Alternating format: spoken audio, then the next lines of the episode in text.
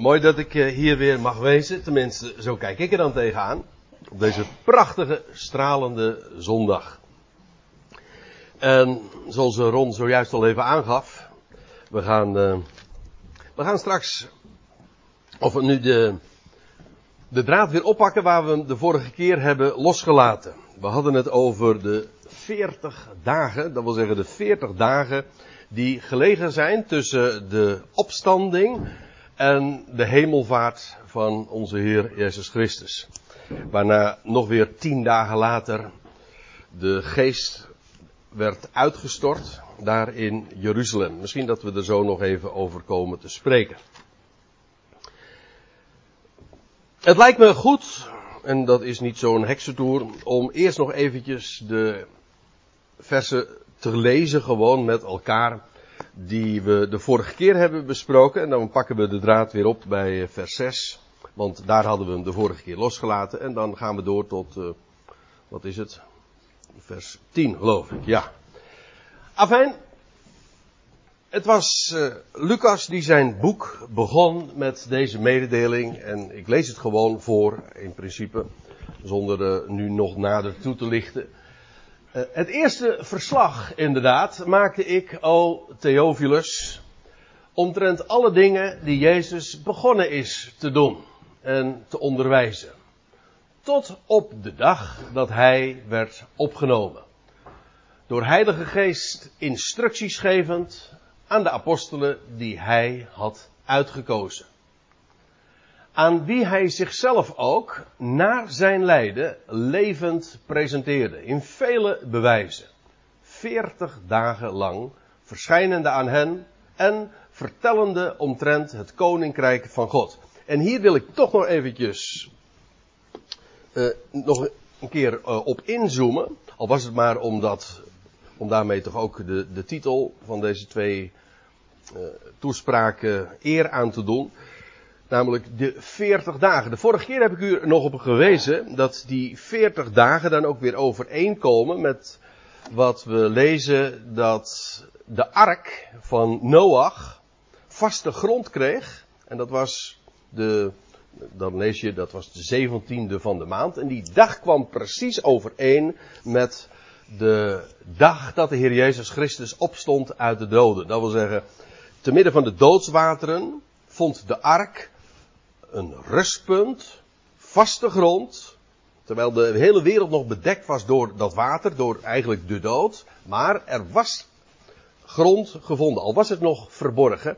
En dat komt overeen met de opstanding. En dan lees je dat uh, in datzelfde Genesis 8, dat de veertigste dag Noach het luik opende. En daar ging een raaf uit en u weet, een aantal dagen later, ruim een week later, kwam een duif terug. Nou, en dat komt dan overeen, waarbij het eerste dus met de opstanding en de veertigste dag dat de hemel open ging, het venster naar boven ging open en de Heer, ja, die ontrok zich aan het oog. En nog weer een aantal dagen later, de vijftigste dag weten wij, toen kwam de Heilige Geest daar over dat gezelschap in Jeruzalem. Nu wil ik u op nog een merkwaardig fenomeen wijzen. Dat wil zeggen waar ook sprake is van 40 dagen. Ik heb u toen ook al twee weken geleden gezegd. Er vindt uh, die, die termijn van 40 dagen vind je enorm vaak in de Bijbel. Maar op nu nog een heel opmerkelijke parallel in dit verband. Want uh, de twaalf verspieders, dat heeft ook iets, die geschiedenis, met 40 dagen. Laat ik dat eventjes laten zien. U weet, voordat Israël het land introk, waren daar twaalf verspieders. Twee daarvan zijn erg bekend. Jozua en Caleb. Dat zijn trouwens ook de enige twee die daadwerkelijk ook het beloofde land ingegaan zijn.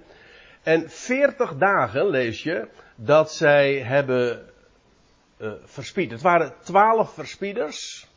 En dat komt overeen met twaalf apostelen. Maar let nog eventjes op. In die, in die 40 dagen hebben zij het beloofde land verkend. We weten hoe vervolgens de reactie was. toen die, toen die twaalf bij het volk kwamen en uh, zij geloofden niet. En vanwege dat ongeloof moest men veertig jaar vervolgens daar in de woestijn verblijven. Nou, dat loopt heel opmerkelijk parallel met de 40 dagen waar we het nu vanmorgen en de twee weken geleden over hadden, namelijk die 40 dagen tussen Pasen en Pinksteren. Of tussen Pesach en, ja, hoe moet je dat dan zeggen? En, uh, nee, ik zeg de 40, de 40 dagen tussen Pasen en Hemelvaart. Ja, zo laat ik het correct zeggen. En daar werden twaalf apostelen, het waren in de praktijk trouwens veel meer, maar goed, de twaalf waren uh, dat aantal wordt in dat verband toch iedere keer genoemd, omdat zij toch het meest, uh, omdat zij de kerngroep waren, om zo te zeggen. Zij werden onderwezen in het koninkrijk. Feitelijk ook het beloofde land, dat wat in het vooruitzicht gesteld was, hebben zij verkend. Trouwens, ze hebben ook daar de vruchten van het nieuwe leven meegenomen. Dat weten we allemaal, met die, u weet wel, dat ze terugkwamen met die geweldige druiventrossen. En dat was zo imposant allemaal. Ze werden dus uh, ingeleid in het nieuwe leven van het beloofde land. Ze werden daar ook, ze hebben dat verkend. En vervolgens kreeg je een periode van precies 40 jaren, ook van Israëls ongeloof. En eindigend dan in de verwoesting van Jeruzalem in het jaar 70. Dat is exact 70, 40 jaar geweest. Dat wil zeggen, de Heer stond op in het jaar 30, daar ga ik dan even gemakshalve van uit. En dan vervolgens krijg je een periode van 40 jaren tot aan de verwoesting van Jeruzalem. En Israël heeft het, uh, de twaalf apostelen niet geloofd. Nou, een heel opmerkelijke parallel. Er zijn er nog meer in de Bijbel, maar ik wilde graag nog ook op deze wijze.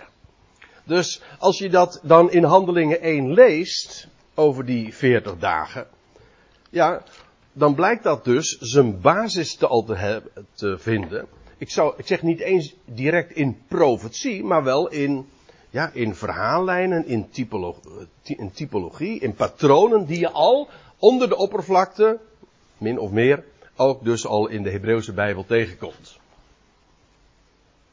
Waarvan akte. Goed, uh, we hadden gelezen dus eh, 40 dagen lang en verschijnende en vertellende omtrent het koninkrijk van God. Het grote thema in het onderwijs van de Jezus. Ook in de dagen dus na zijn opstanding. Daaraan voorafgaand ook. Maar dus ook in die periode die vlak vooraf ging aan uh, zijn hemelvaart. En terwijl zij bijeenkwamen, gaf hij hen de opdracht niet uit Jeruzalem te vertrekken, maar te blijven wachten. Dat zou tien dagen nog duren op de belofte van de Vader die jullie van mij hebben gehoord. Want, en dat was geloof ik het laatste wat we de vorige keer hebben gezien, want Johannes doop inderdaad, die doopte in water. Maar jullie zullen worden gedoopt in Heilige Geest. Niet vele dagen na deze. Dat was ook altijd de, de boodschap van, van Johannes, de doper. Die daar in de Jordaan bezig was en die predikte, hij zei, ja, ik doop jullie in water. Maar na mij komt iemand die niet doopt in water. Dat is slechts een beeld, een type. Maar die doopt in heilige geest. Dat is de echte doop. Dus als je nou vraagt van wat is de christelijke doop? Dat is niet de doop in water, dat is een beeld. Dat is wat Johannes ook deed. Maar de, echt, de echte doop waar het om gaat, dat is die doop waarmee Christus zou dopen, waar Johannes al in zijn dagen op wees, namelijk als de, de doop waarmee uh, men zou worden gedoopt. En dat zou, dat zou hij doen. Goed. En dan gaan we nu verder bij vers 6. Die eerste vijf versen hebben we de vorige keer wat nader bezien. En dan lees je in vers 6 van Handelingen 1. Zij dan, die bijeengekomen waren. Uh, hoe groot dat gezelschap is geweest, dat weet ik niet. Dat staat er ook niet bij. Het kunnen er twaalf geweest zijn, maar we weten, ook dat hebben we de vorige keer nog even gememoreerd. Er de Heer is uh, bij vele eh, gelegenheden verschenen, waarbij ook grote aantallen mensen zijn betrokken geweest. In ieder geval, we hebben het nu over de laatste bijeenkomst, dat wil zeggen op de veertigste dag dus. Dat blijkt uit wat we straks ook nog zullen lezen. Zij dan, die bijeengekomen waren, die vroegen hem, zeggende, Heer, herstelt u in deze tijd het koninkrijk voor Israël? Dat is de vraag. De vraag is dus niet, Heer, herstelt u het koninkrijk voor Israël? Want dat is echt, dat was een non-vraag. Dat, dat, want dat was gewoon buiten alle twijfel uh, verheven. Want, ja, de Heer had nu, de afgelopen 40 dagen, heeft hij hen onderwezen omtrent het koninkrijk van God. Dat wil zeggen, dat koninkrijk dat hier op aarde gevestigd zou worden, dat Jeruzalem als hoofdstad zou hebben. Immers, Jeruzalem is de stad van de grote koning. Daar zou de koning verschijnen. Daar zou hij zijn koninkrijk bouwen. Daar stond de troon van David, wat hersteld zou worden. En ja, daar zou hij over Israël regeren, maar ook vanuit Israël, over de hele volkerenwereld zou dat worden uitgebreid. Dat is dat koninkrijk voor Israël. Dat, het idee is dus niet alleen het koninkrijk van Israël, maar het is het koninkrijk dat ook voor Israël bestemd is. Uh, feitelijk, je zou zelfs kunnen zeggen, uh, dat dat koninkrijk van God eigenlijk niks anders is dan het koninkrijk van Israël. Je leest ook in het boek Daniel dat als, uh, als er bij die ge, in dat visioen van die vier dieren, dan lees je dat die, die heerschappij van die beesten wordt afgenomen. En dan staat er, en het koninkrijk werd gegeven aan het volk van de Allerhoogste. Tot in de, tot in de eeuwen der eeuwen staat er dan. Maar in ieder geval, het, het koninkrijk van God, dat werd gegeven aan het volk van de Allerhoogste. Dat wil zeggen, dat koninkrijk van God, dat, was, dat werd het koninkrijk van, van Israël. Feitelijk, het is een, we hebben allerlei wereldrijken gehad. We hebben, we hebben, uh, er is een Babylonisch koninkrijk geweest. Er is een Grieks koninkrijk, uh, wereldrijk geweest. En het laatste wereldrijk, dat is een Israëlitisch wereldrijk. Namelijk met Israël als middelpunt, of nog beter gezegd, Jeruzalem als centrum, als hoofdstad, van waaruit heel de wereld geregeerd gaat worden. Dus een Israëlitisch wereldrijk. Waarbij Israël uh, zoals dat ergens in de profeet ook staat, aan de kop der volkeren zal staan. Vooraf, uh, voor zal uh, gaan en ja, de, dat koninkrijk, daar had de Heer over gesproken. En nu is de vraag, Heer, herstelt u dat? Want ja, dat lag, dat, van dat koninkrijk van Israël was in die dagen niks over. Nou ja, er was een Sanhedrin daar in Jeruzalem, maar ze, waren, ze bevonden zich onder onder vreemde heerschappij. En dat, dat David, dat die dynastie van David, die heeft honderden jaren geregeerd in Jeruzalem. Maar dat was al eeuwen terug. Maar die dynastie, dat koningshuis van David, zou worden hersteld. Lees je ook trouwens in Handelingen, Handelingen 15. Zou worden gerestaureerd. Dat lag helemaal in puin, dat heet dan de vervallen hut van David. Die, die hut, dat, dat wat helemaal vervallen was, dat zou worden gerestaureerd. Dat wil zeggen, die troon van David zou in ere worden hersteld. En wie moet daar op gaan zitten op die troon? Ja, uiteraard een telg uit het huis van David. En daar is er nog één van. Alleen, ja, die is nu dus ontrokken aan het oog, maar hij is Davids zoon. Dat is heel belangrijk. En, en hij zal daar in Jeruzalem uh, regeren. En de vraag is nu, dat dat koninkrijk gaat hersteld worden. Maar zal dat in deze tijd zijn? Dat wil zeggen, gaan wij dat meemaken? Dat is wat die apostelen nu vragen. Of wie dat dan ook geweest mogen zijn toen die daar samengekomen waren. Gaat u dat vandaag doen of in deze tijd in onze generatie? En dat is ook heel lang daar onder de discipelen gewoon de verwachting geweest. Weliswaar geeft de Heer hier geen bevestigend antwoord, dat zullen we straks zien. Geen ja, geen nee. Maar uh, neemt niet weg dat zij. Uh, ja, je leest. Als je, als je, uh, ja, ik hoef niet eens terug te bladeren. Maar als je in Johannes 21 leest. Dus dat gaat hier direct aan vooraf. dan lees je over die, dat, de heer, eh, dat Petrus in de kring van, eh, van de discipelen in, weer gerehabiliteerd wordt, in ere hersteld wordt. En dan lees je dat uh, het, ja, zal ik het eventjes. Nou, dan zegt de Heer tegen die Petrus een aantal dingen en dan, en, dan ontstaat daar zo een gesprek.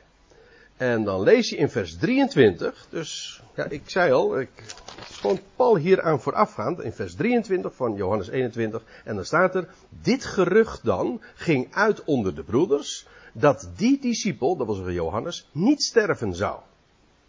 En dan staat erbij, maar Jezus had dat niet gezegd, dat hij niet zou sterven, maar indien ik wil dat hij blijft totdat ik kom, wat gaat het u aan? Maar in ieder geval, en daar gaat het mij nu eventjes om, eh, in die dagen leefde zo sterk de verwachting in onze generatie, dus toen, ja inmiddels zeggen wij dan, eh, twintig eeuwen geleden, nu gaat het gebeuren. Maar ze vragen een bevestiging. Is dat ook zo? Gaat u dat in deze tijd doen? En dan staat er in vers 7, dan geeft de Heer antwoord. Hij echter zei tot hen, het is niet aan jullie te weten. Let trouwens op, het is tegenwoordige tijd. Het is niet aan jullie te weten. Hij zegt niet, uh, dat zal nooit bekend zijn. Kijk, laten we wel wezen. Wij zouden nu ook antwoord kunnen geven op de vraag die de discipelen toen hebben gesteld. Heer, herstelt u in deze tijd het koninkrijk van Israël? Wij kunnen nu zeggen van nee, dat, dat, uh, dat, gaat hij, dat gaat hij niet doen. Want uh, dat gaat nog eeuwen duren. Weten wij nu inmiddels. Maar dat wisten zij toen niet. Ik geef hier trouwens een verwijzing naar 1 Thessalonica 5. Daar lees je dat Paulus zegt, ook trouwens in verband met de parousia, en dan staat er, uh, dat, dan zegt Paulus, maar broeders, het is niet nodig om, u te, om, over u te, om tot u te spreken over de tijden en gelegenheden, want jullie weten zelf zeer wel. Met andere woorden, Paulus wist toen al, uh, toen hij die brief schreef, veel meer alweer. Maar, het gaat er even om, toen, in die dagen tussen Pasen en hemelvaart, de opstanding en de hemelvaart, dat zij komen met die vraag, Heer, herstelt u in deze tijd het koninkrijk? En de Heer zegt, het komt, het is niet aan jullie. Het komt jullie op dit moment niet toe te weten. En het nu achteraf begrijpen we ook maar al te goed waarom zij dat toen ook niet mochten weten. Kijk, de gedachte was, als Israël tot geloof komt in haar Messias, dan zal de Messias terugkeren. als je een paar hoofdstukken terug le uh, verder leest in Handelingen 3, dan, dan, staat Petrus, dat is inmiddels na Pinksteren natuurlijk, en dan staat hij daar op het tempelplein en dan vertelt hij dat ook. Dat zij zich zouden bekeren. Ze zouden omkeren en tot erkenning zouden komen van de Messias. En dan zou hij ook terugkeren. En dan zou hij zijn koninkrijk gaan vestigen. Dat was de verwachting. Stel je voor dat ze toen al, al van tevoren hadden geweten dat het gaat hem niet worden. En Israël zal dat niet aannemen. Dat had een enorm verlammend effect natuurlijk gehad op hun prediking. Iets gaan moeten doen waarvan je van tevoren weet dat het, dat het toch niet uh, wat gaat worden. Dat er toch geen respons zou zijn. Zo is het gegaan. Maar goed, eh, de Heer zegt dus, het is echter niet aan jullie te weten tijden of gelegenheden die de Vader plaatst in zijn eigen autoriteit. Of die de, die de Vader uh, aan zich gehouden heeft. De, de beschikking aan zich gehouden heeft. Maar goed, u ziet, uh, dit is een wat letterlijker vertaling. Let trouwens daarbij op. De Vader die plaatst de tijden en gelegenheden. En dat vind ik een, eh, een, een geweldige besef. God plaatst de dingen. Hij is God. Sterker nog, feitelijk het woord God, uh, ook het werkwoord wat hier gebruikt wordt, dat is eigenlijk, of laat ik het anders zeggen. Het woord God in het Grieks, theos, dat heeft te maken met dit werkwoord plaatsen. God is de plaatser. Hij plaatst de dingen. Hij geeft de dingen een plek. Waar zoveel mensen natuurlijk altijd uh, grote moeite mee hebben, dan zeggen we toch, van ja, je moet het een plekje geven. In je leven. Als, je, als, als er moeilijke dingen zijn, in het verleden of dingen die verwerkt moeten worden, dan moet je het een plekje geven. Nou, dan zal ik u dit vertellen. Er is niets wat zo therapeutisch is als het besef dat er één is, een God, die de dingen plaatst. En bij wie nooit iets misgaat, wiens, dat zingen we toch in een lied, wiens sterke hand nooit heeft misgetast. Hij plaatst de dingen. Oké, je kan zeggen onbegrijpelijk en wij kunnen dat niet narekenen. Nee, maar wij zijn ook God niet. Ik bedoel, wij zijn, wij worden geplaatst. Er worden dingen in ons leven geplaatst. Ja, daar, die verzin je zelf niet. Die bedenk je niet. Die die zou je ook niet willen. Maar het helpt enorm. Als je weet, er is er één die het een plek geeft. Right place, right time. En hier gaat het over de right time. De, de, de juiste plaats. Hij geeft de tijden en perioden of gelegenheden, geeft, plaatst hij. En dat doet hij in zijn eigen autoriteit. Dat is niet iets waar hij eh, goedkeuring voor vraagt aan mensen. Ik bedoel, dat is de grote klacht toch altijd aan God. Hij doet het niet goed, denken we. En wat is het geweldig dan om te beseffen, er is een God die het geheel overziet. Wij overzien niet, wij kunnen hem dus ook nooit beoordelen. Dan zijn we ten ene als klein schepseltje die een onderdeel zijn van het grote geheel en die nauwelijks overzicht hebben dan over een piepklein gedeelte in ruimte en tijd. Hij geeft de dingen een plek en hij is goed. Hij die dat geweldige heelal bedacht heeft. En hij die mijn schepper is en de schepper van alle dingen. Wel, hij maakt geen fouten. Hij plaatst de dingen. De tijden en gelegenheden. En, en hier gaat het over iets, over die Heer herstelt u in deze tijd dat koninkrijk voor Israël. En ja, bij welke tijd en welke gelegenheid zal dat gebeuren? Wel, dat, dat heeft de Vader geplaatst. Hij heeft men spreekt dan over datesettingen, dat je precies kunt vertellen van nou, op die tijd zal dat zijn. Nou, dat is niet aan mensen. Maar hij doet dat wel. Hij heeft, het staat trouwens ook in Handelingen 17, een dag bepaald. Hij beschikt, dan zal het zijn. Oké, hen kwam het toen ook niet toe te weten. En ik zeg trouwens niet dat wij dat nu wel weten. We weten wel een stuk meer, maar eh, misschien daarover nog straks meer. Uh, in elk geval, toen. Uh, ja, het werd hen niet verteld. Er wordt de, heer, de Heer zegt dus niet van. Nee, het gebeurt niet in deze tijd. Hij zegt ook niet. Het gebeurt wel in deze tijd. Hij zegt. Het komt jullie gewoon niet toe om te weten. Gaat je geen bal aan. Dat is het. Dat doet hij. Hij is, hij is de vader. Ik, dat maakt het ook mooi, want dat betekent hij is degene die daarvoor zorgt. Laat dat maar gewoon aan hem over. En hij geeft dat een plek. Hij is God. Maar, en nou, kijk, aan de ene kant het weten of dat in deze tijd zou zijn, dat wil zeggen in hun generatie, dat kwam hen niet toe om te weten. Maar iets anders was voor hen wel heel actueel en van belang. Want er staat er, maar jullie zullen kracht ontvangen wanneer van de Heilige Geest op jullie komt. Dat is letterlijk. Of in de MBG staat dan over jullie komt.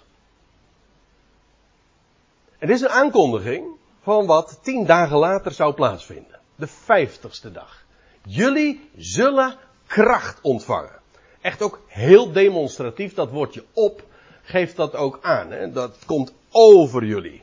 Als een, ja, als een regenbui. Zo wordt het trouwens ook wel vergeleken. Als de geest wordt uitgestort, eh, dan wordt dat vergeleken in, de, in, in Joel. Eh, of, nou, in ieder geval ook een van de andere profeten. Met een, een plensbui. Ja, dat komt over hen. Dat, dat heb je niet. Ja, dat overkomt je dus met recht, ja. En zo is het hen ook overkomen. Ze waren daar vergaderd. Lees je dan, dat is handelingen 2 in Jeruzalem en dan op die vijftigste dag. Allemaal getimed. Maar op die dag, ja, toen kwam er eens een geluid als van een geweldige windvlaag. En die kwam zo over hen. Ook heel demonstratief. Een, het was een uiterlijke manifestatie. Wat er toen gebeurde daar in Jeruzalem, wat de Heer hiervoor zegt, jullie zullen kracht ontvangen van, eh, wanneer van de Heilige Geest op jullie komt. Niet eens wanneer de Heilige Geest op jullie komt, maar wanneer van de Heilige Geest op jullie komt. Ja.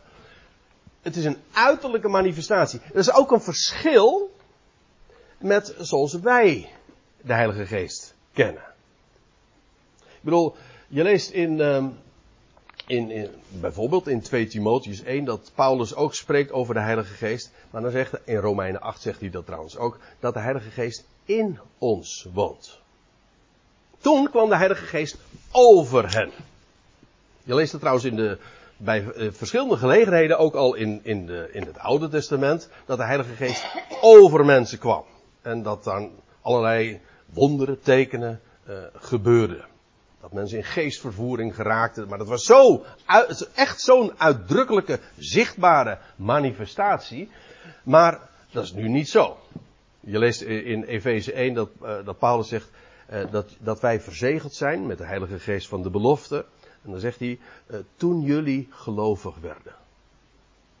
Dat is helemaal geen toeters, geen bellen, geen, geen zichtbare tekenen. Maar als je dat woord ontvangt, dat, is, dat woord is trouwens ook geest en leven. Dan ontvang je en dan word je daarmee verzegeld. Dat is van zijn kant, dat is zijn werk. En, maar dan gaat de geest in ons wonen. Dat is niet iets zichtbaar. De geest komt dan niet over ons. De geest komt in ons wonen. Dat is een heel, een heel, ja, dus geen subtiel, maar een heel belangrijk verschil. Maar het is wel van belang om het te begrijpen. Dat wat er toen in de dagen van het boek Handelingen gebeurt. Ja, wij ontvangen ook geest. Jawel, maar die komt in ons wonen. Dat is een enorme krachtbron. Want zijn woord is geest en leven. Natuurlijk. Maar, goed. Wat hier wordt voorzegd is, jullie zullen kracht ontvangen wanneer van de Heilige Geest op jullie komt. En jullie zullen mijn getuigen zijn. Mijn getuigen zijn, dat wil zeggen ook jullie, mijn ooggetuigen. Zij moesten spreken. Eigenlijk is dat ook een juridische term die hier gebezigd wordt. Een getuige wordt opgevoerd in de, in de rechtbank. En die moet vertellen van dat wat hij gezien, gehoord, gevoeld, eh, meegemaakt heeft. Dan ben je een ooggetuige. Nou, zij waren ooggetuigen. Ze hebben de opgestane gezien en wel daarvan zouden ze getuigenis geven. Let er trouwens ook op, jullie zullen mijn getuigen zijn. En ik heb het heel vaak opgevat trouwens, dat geldt voor het woordje gij zult uh, in het algemeen. Dat men dan zegt, gij zult mijn getuigen zijn. En dan wordt dat dan opgevat als een, als een opdracht of als een gebod of als, ja, vaak ook dan als een last. Er is niets wat zo juist belemmert om van hem te spreken als wanneer het mot. Hm? Ik heb het, uh, ik herinner me, het is alweer uh, een tijd geleden, maar ik heb het uh, meer dan eens ook gehoord van, ja, dat het als aansporing gebezigd werd van tegen mensen in, op de, vanaf de preekstoel. Ja, daar staat, gij zult mijn getuige zijn. Spreek je wel eens van hem? En begrijp me goed, ik heb daar eh, de gedachte van, uh, om van hem te spreken, dat is logisch. Natuurlijk. Waar het hart vol van is, daar loopt de mond van over. Maar dat is geen moeten. Ik denk bij mezelf, ik keer het om, op het moment dat je spreekt over hem, omdat het moet, houd dan alsjeblieft je mond. Ja, dan komt, dan komt het namelijk niet van binnenuit. Dat is gewoon uiterlijk en ja, dat is niet die krachtbron. Kijk, als het hart er vol van is, dat zegt de Heer Jezus trouwens ook in Johannes 7, wie drinkt van het water des levens, wordt er in hem tot een fontein, en stromen van levend water zullen uit zijn binnenste vloeien. Natuurlijk. Dat is, dat is, niks bijzonders, waar het, waar het van is, dat, zegt, dat is trouwens ook een, eigenlijk een bijbelse gedachte, een bijbels spreekwoord, waar het hart van is, ja, daar loopt de mond van over. En waar het dus maar om gaat, is dat je, Zorg maar dat je hart er vol van is. En dan loopt die mond er wel van over. Maar, ja, dat geldt in het algemeen, maar dat, dat zul, gij zult, betekent ook helemaal niet, het is geen getaalkundig zeggen ze dan, het is geen imperatief, dat wil zeggen, het is niet, geen gebiedende wijs. Dus heel, gij zult, of jullie zullen, betekent, is een aankondiging, is een voorzegging. Net zo goed als, als hier staat, jullie zullen kracht ontvangen, is ook geen gebiedende wijs, toch? Van jullie moeten kracht ontvangen. Het overkomt je. Nee, maar het is een aankondiging, jullie zullen kracht ontvangen. Er zijn vele voorbeelden van. Je leest van, oh een ander voorbeeld uit de, uit de Bijbel. Uh, ik bedoel uit uh, het boek Genesis al. Daar staat er tegen Abraham, een man, die oud was, uh, zijn vrouw was onvruchtbaar. En dan wordt tegen hem gezegd, en jij zult een vader van vele volkeren worden. Nou, dus er was ook geen opdracht. Wat valt er, wat valt er op te dragen aan een oude man, uh, zeggen we dan impotent, en een vrouw die bovendien daar nog eens een keer uh, onvruchtbaar is? Hoezo? Jij moet.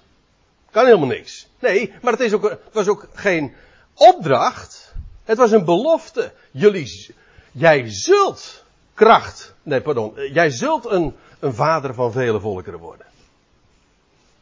En vandaar ook dat hij meteen de naam Abraham kreeg. Dat betekent vader van vele volkeren. En toen was er nog helemaal, helemaal niemand. Maar hij heette al vader van vele volkeren. Ja, zo zal het gaan. Geen mis op, want hij heeft gesproken. Als hij dat belooft, dan gebeurt dat. Ik ga zomaar eens een keertje ook de, de hele Torah lezen. Gij zult de Heer uw God lief hebben. Dat is geen last. Dat is een, dat is een voorzegging, een belofte.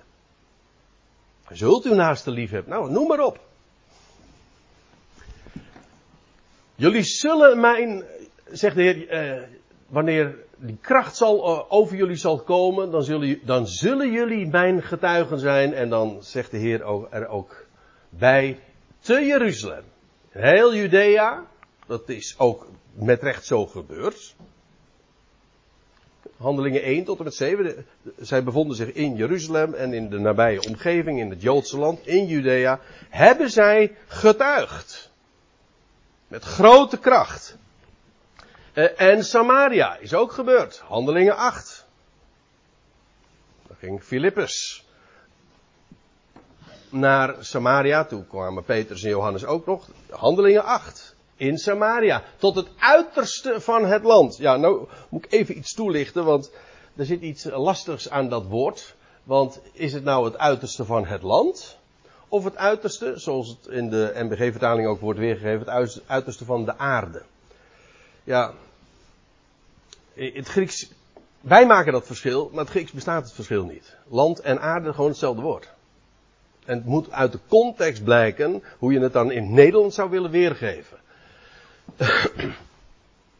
dus je, tot het uiterste van het land. We weten, trouwens, als je puur even afgaat op Lucas' beschrijving in het boek Handelingen, dan zijn de twaalf apostelen, die zijn inderdaad in Jeruzalem, in het Joodse land geweest, in Samaria hebben ze getuigd, in die volgorde ook. En uiteindelijk kwamen ze aan in het uiterste van het land. Uit, ik bedoel, uh, ja, wat is land? Dat is droog, hè? God noemde het droge land, aarde.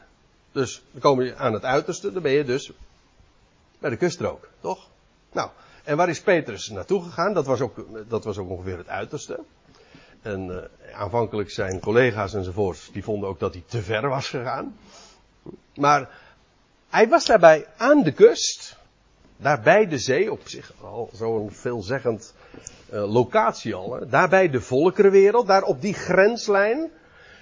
En dan lees je dat uh, Petrus daar komt in het huis van Cornelius. Daar, daar als sleuteldrager heeft hij daar ook de poort geopend. Het was ook een havenstad. Hij heeft de poort daar geopend voor uh, de natieën. En toen is Petrus daar aan het uiterste van het land, heeft hij inderdaad ook daar gepredikt. En u zegt, ja, maar in het boek Handelingen gaat het toch veel verder. Het gaat toch naar, naar al, ook naar de uiterste van de aarde. En dan zeg ik, ja, dat is ook zo. Maar dat is niet via de twaalf gegaan. Of via een van de apostelen die daar heeft gestaan. Toen. Dat is via Paulus gegaan. Die iemand die later geroepen werd. Dan zie je ook, daar is een, dat het hele boek Handelingen is eigenlijk niks anders dan een antwoord op de vraag: Heer, herstelt u in deze tijd het koninkrijk voor Israël? Het was namelijk afhankelijk van Israëls reactie. Als Israël zou geloven, dan zou het gebeuren. Zou Israël niet accepteren? Ja, dan niet in deze tijd. Nou, en dan lees je dat Jeruzalem het afwees en dan. Uh, en dan komt Paulus in de picture. En dan wordt Saulus geroepen van in het buitenland, van een heel andere orde. En hij is de apostel die inderdaad gaat. Vanuit Caesarea trouwens. Maar dan gaat hij verder. En dan gaat hij naar de volkerenwereld. Tot aan het uiterste van het land. Ja, maar dan in de, uit, in de grootste zin van het woord. Niet alleen het land Israël, maar het land gewoon in het algemeen. Waar dan ook. Naar de, naar de alle kuststroken is hij naartoe gegaan. Dus ja, het hangt er een beetje vanaf hoe je het opvat. Tot het uiterste van het land. In, voor de twaalf die daar toen waren, die waren. Uh, die zijn niet verder gekomen dan het land. En het is via Paulus inderdaad dat het over de hele wereld is verspreid.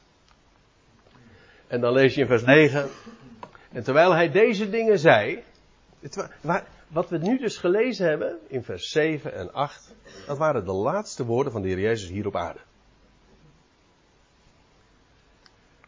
En terwijl hij deze dingen zei. Over.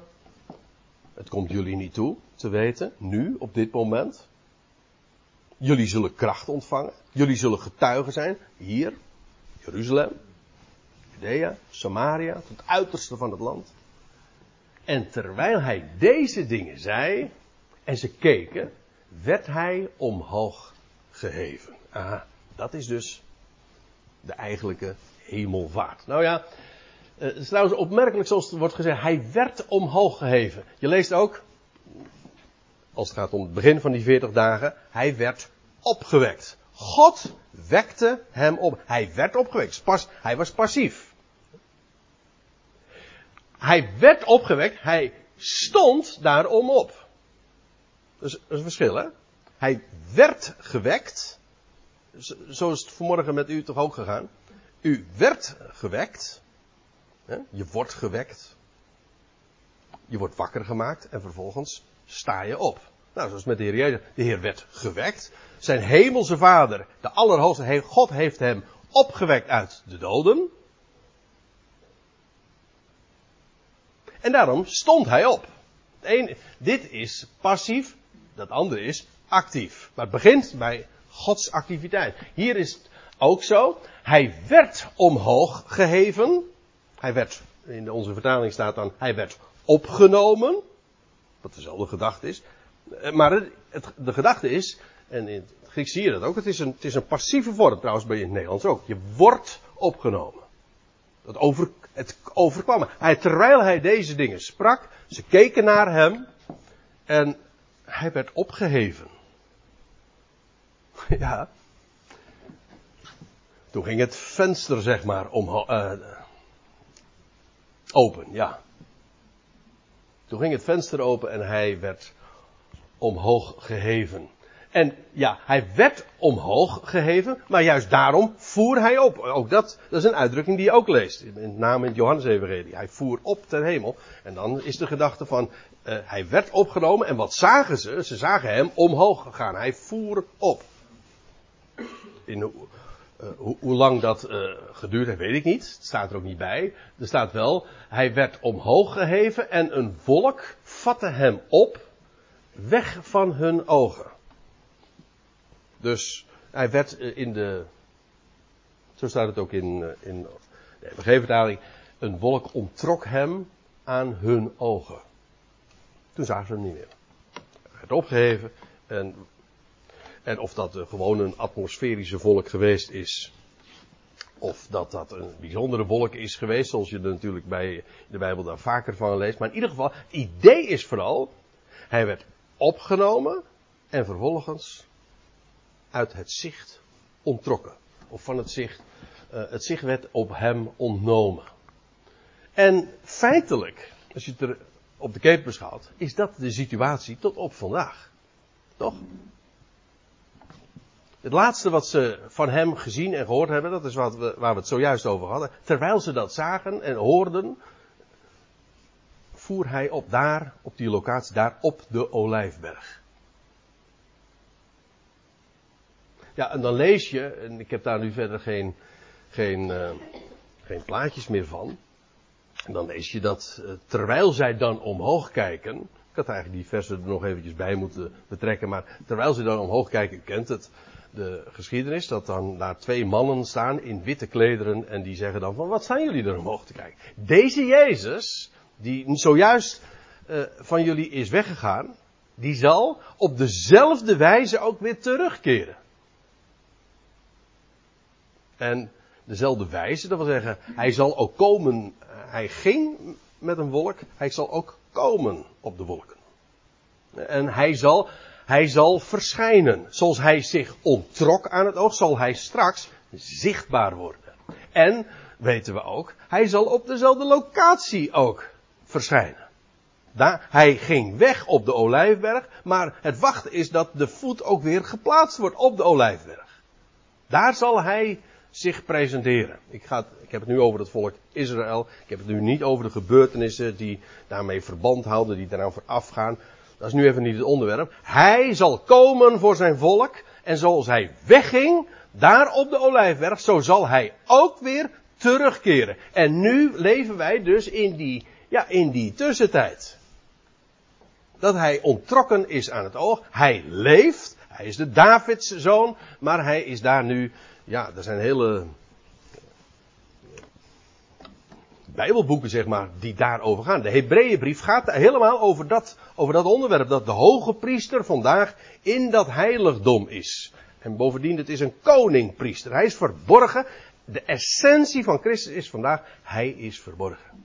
En daarom, als we de dingen van hem bedenken, dan is dat, dan bedenken we met recht de dingen die boven zijn waar Christus is. Waar ons, dat zegt Paulus dan in Colossense 3, waar ons leven is. Hij is ons leven. Maar ons leven en alles wat daarmee verband houdt, is ook verborgen. Zoals hij verborgen is, zo zijn wij ook verborgen. En daarom, ja, het ligt niet voor het oprapen. En mensen zeggen van ja, wat zie je ervan? En wij zeggen dan, nou niks. Er valt niks te zien. Er valt wat te horen. Ja, de, ik bedoel, het is vastgelegd. Dat woord is, de, schrift is levend en krachtig. Als het hoort, dan is dat ook een bron. Dat is een heilige geest in ons, hè. En als, als dat zich meester van je gemaakt heeft, ook dat overkomt je hoor. Dus mag geloven. En dan, dan word je verzegeld met die geest. En dan, ja, dan worden we ook opgeroepen om te bedenken de dingen die boven zijn. Waar Christus is. Dat er valt niks te zien. Nee, maar uh, de schrift is er zo rijk van. Daar is hij en, en wat hij daar vandaag ook doet. Maar vooral ook uh, hoe hij straks ook uit het heiligdom zal komen. Als de koning priester naar de, zoals de Hebreeënbrief dat dan zegt, naar de ordening van Melchizedek. Dat is het laatste wat ik wil zeggen. Want je leest dan komen we in handelingen 1 vers 12. En dan staat er, als die mannen dan ook verdwenen zijn en hen hebben aangesproken, zeggen van nou, deze Jezus die jullie hebben zien weggaan, die zal op dezelfde wijze weer terugkeren. Nou, en dan staat er in vers 12, toen keerde de, zij terug naar Jeruzalem, van de berg genaamd de Olijfberg, die dicht bij Jeruzalem is, en dan staat erbij een sabbatsreis daar vandaan. En dat is nou zo mooi, want we hadden het over de vraag: Heer, herstelt u in deze tijd het koninkrijk voor Israël? Het antwoord is: weten wij nu? Nee, niet in deze tijd. Trouwens, in de brief laat Peter zegt het ook, hè, van uh, ja, uh, als je wil weten hoe dat zit met die langmoedigheid van de Heer, het feit dat hij uitblijft, dan moet je wezen bij Paulus. Hij, hij, Peter zegt dan ook aan het einde van zijn leven, die heeft ook bittere pillen moeten slikken, want die heeft altijd gedacht van, ja, wij, wij zijn de generatie die het gaat meemaken. En toen hij stuitte op dat enorme, massieve ongeloof van Israël, en wat Jeruzalem 40 jaar later werd verwoest, in plaats van dat het de stad van de grote koning werd, werd het verwoest. Dat is een, uh, daar moet je omdenken hoor. En dan zegt hij van ja, als je wil weten hoe dat zit, dan moet je bij de, onze geliefde broeder Paulus wezen. Hij zegt, en dit ene mag u ook niet ontgaan, dat bij de Heer één dag is als duizend jaar. De vrouw. Dat moet je weten. En nu leven wij bijna 2000 jaar verder. Twee dagen, zeg maar. Voor de Heer? Nou, en dat is zo markant. En daar wil ik u nu even op wijzen. Want er staat, uh, zij keren terug naar Jeruzalem van de berg genaamd de Olijfberg, die dicht bij Jeruzalem is, een sabbatsreis daar vandaan. Hier, de stad van de grote koning. Ja, als, als die straks koning is, dan is dit heiligdom trouwens weg hoor. Hm? Ja, reken maar. Maar dit wordt de stad van de grote koning. Waar hij zal regeren.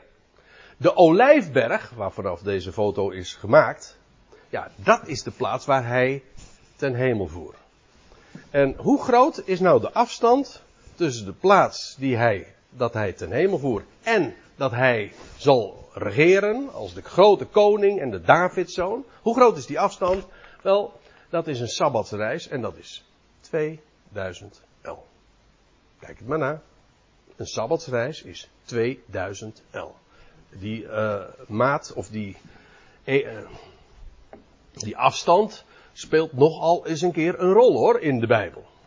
Bijvoorbeeld, het was ook de afstand tussen toen Israël de ark moest navolgen toen ze het beloofde land ingingen. Dan staat er, er zij echter tussen u en de ark een, een, een afstand van ongeveer 2000 ellen. Een, sab, een sabbatsreis. Dat is de, hoe lang duurt het nog tot de sabbat aanbreekt? 2011. Dat is de gedachte. Maar uh, dus, uh, ja, toen tegen Israël werd gezegd van jullie moeten die ark navolgen. Ja wel, maar eerst gaat die ark zo door de, door de Jordaan heen. Dood en opstanding. Israël volgt wel, maar op een aanzienlijke afstand. 2011. Hier. De Olijfberg is hier. Daar is de stad van de grote koning. Hoe groot is die afstand? 2011. En dat is nu juist de belofte voor, voor, voor vandaag. Want wij weten, de tijd is zeer op handen.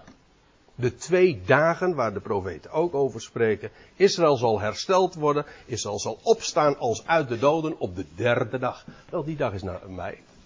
De termijn is over. Is compleet. Bijna. Sinds dat hij de, ten hemel voer. En de olijfberg. En dat hij zijn zich, uh, zich zal presenteren als de, de grote koning, Jeruzalem, wel, daar is een sabbatsreis tussen gelegen. Dus ja, als wij vandaag, anno 2017, denken aan, aan onze Heer die ten hemel voer en over zo'n geschiedenis als wat we nu twee zondagen hebben besproken, handeling 1. Je hart gaat steeds sneller kloppen. Maar je denkt, ja, nu leven we toch echt tegen het moment aan dat hij inderdaad gaat verschijnen. Dit is zo'n uitgebreid onderwerp trouwens. Dat die termijn ook inderdaad telkens weer terugkomt. Maar ik ben er zo geweldig blij mee, want het, het, het stimuleert zo enorm de verwachting. Toen mochten de discipelen het nog niet weten. Ik heb, we hebben het er zojuist over gehad. Maar wij weten inmiddels het is inderdaad bepaald die termijn. De derde dag is aanstaande. Oftewel, de Sabbatsreis, die afstand, is bijna afgelegd. Zullen we daarbij laten voor vanmorgen?